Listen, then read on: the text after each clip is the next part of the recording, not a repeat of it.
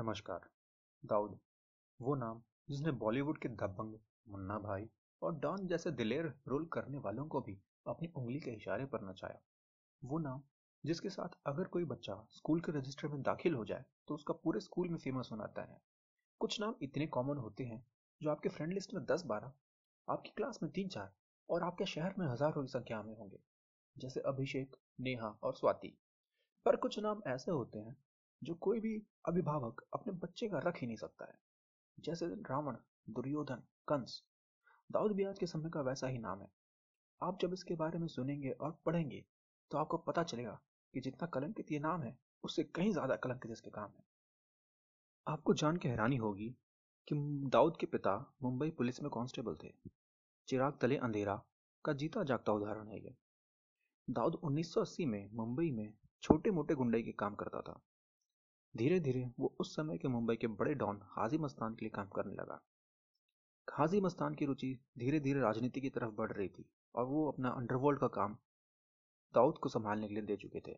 Dawood gold smuggling piracy ransom kidnapping और murder जैसे काम में लिप्त था। उस समय दाऊद दाऊद का शागिर्द था छोटा राजन। छोटा राजन की वाइफ को दाऊद अपनी बहन की तरह मानता था। छोटा राजन और दाऊद की दोस्ती बहुत ही गहरी थी। पर 1990 आते आते उन दोनों के बीच में दरार आ गई।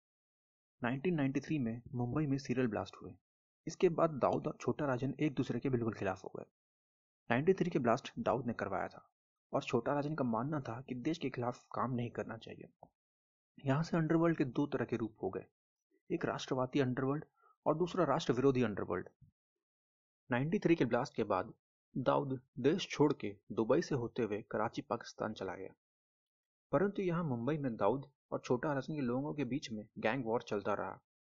दाऊद ने छोटा राजन पर बैंकॉक मलेशिया और ऑस्ट्रेलिया में जानलेवा हमले भी करवाए, पर छोटा राजन हर बार बच गया। फाइनली 2015 में छोटा राजन ने अपना सरेंडर कर दिया और आज वो तिहाड़ जेल में बंद है। दाऊद को भारत से भाग जाने के बाद कई बार भारत को दाऊद को पकड़ने का और उसे खत्म करने का मौका मिला, परंतु भारत की सरकार ने हर बार उसे बचने का मौका दिया। 1994 में मुंबई के, मुंबई ब्लास्ट के 15 महीने बाद ही दाऊद सरेंडर करना चाहता था। तब सीबीआई के चीफ थे नीरज कुमार।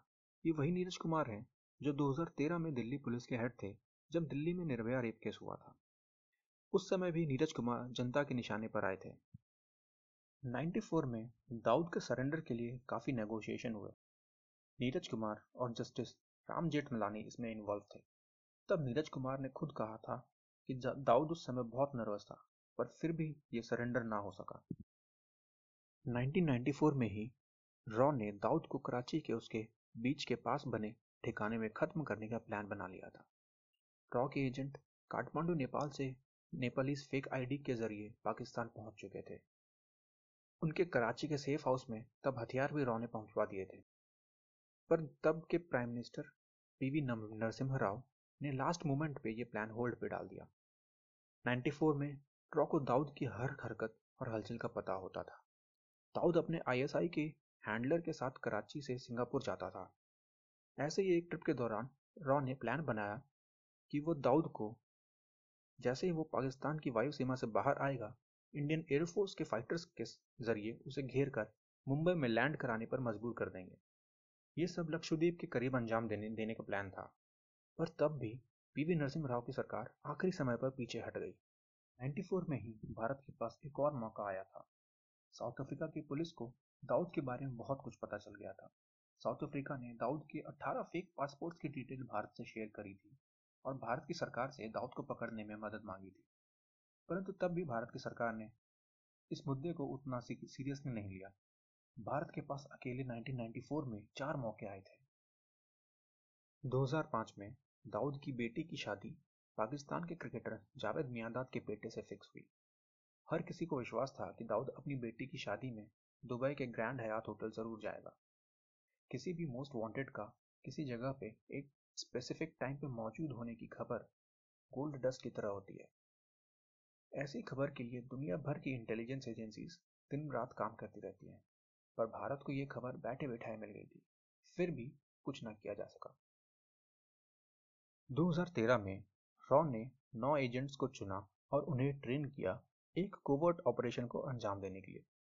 इन सभी को सूडान, नेपाल और बांग्लादेश के फर्जी पासपोर्ट दिए गए। इस मिशन का नाम सुपर बॉयज़ रखा गया। उन्होंने दाऊद के डेली शेड्यूल को कई दिनों तक मॉनिटर किया, पर उन्हें कभी भी फाइनल ट्रिगर दबाने की परमिशन ना मिली। कहते हैं कि तब इंडियन एस्टेब्लिशमेंट से रॉ को एक मिस्टीरियस कॉल गई और जिसके बाद ये मिशन रोक दिया गया। दाऊद की पकड़ भारत की राजनीति में अब भी है। उसका कई नेताओं के साथ संबंध है। एक बार उत्तर प्रदेश के कानपुर में दाऊद के कुछ आदमी पुलिस के शिकंजे में फंस गए थे। तब वहाँ के एक विधायक ने दाऊद के कहने पर उन लोगों को कुछ दिन अपने घर छुपाया और फिर नेपाल बॉर्डर पार कराने में मदद करी। इस घटना के एक साल के अंदर उस विधायक ने अपने लिए एक बहुत बड़ा बंगला बना लिया। हमारे देश के नेताओं ने कभी भी हमारी फोर्सेस को खुल के काम करने ही नहीं दिया। वरना दाऊद का असासिनेशन बॉलीवुड के फ़िल्मों के बजाय पाकिस्तान के कराची में कब का हो गया होता? मेरा नाम है अभिषेक तिवारी और अगर आपको भी मेरी तरह क्राइम का कार्बन समझने में मज़ा आता है और मेरी कहानियाँ पसंद आ रही हैं तो प्लीज़ इसे अपने दोस्तों के साथ ज़रूर शेयर करें। आप मुझसे इंस्टा पे भी कनेक्ट हो सकते हैं। मेरा इंस्टा हैंडल है नेसेंट अंडर स्कोर कार्बन धन्यवाद।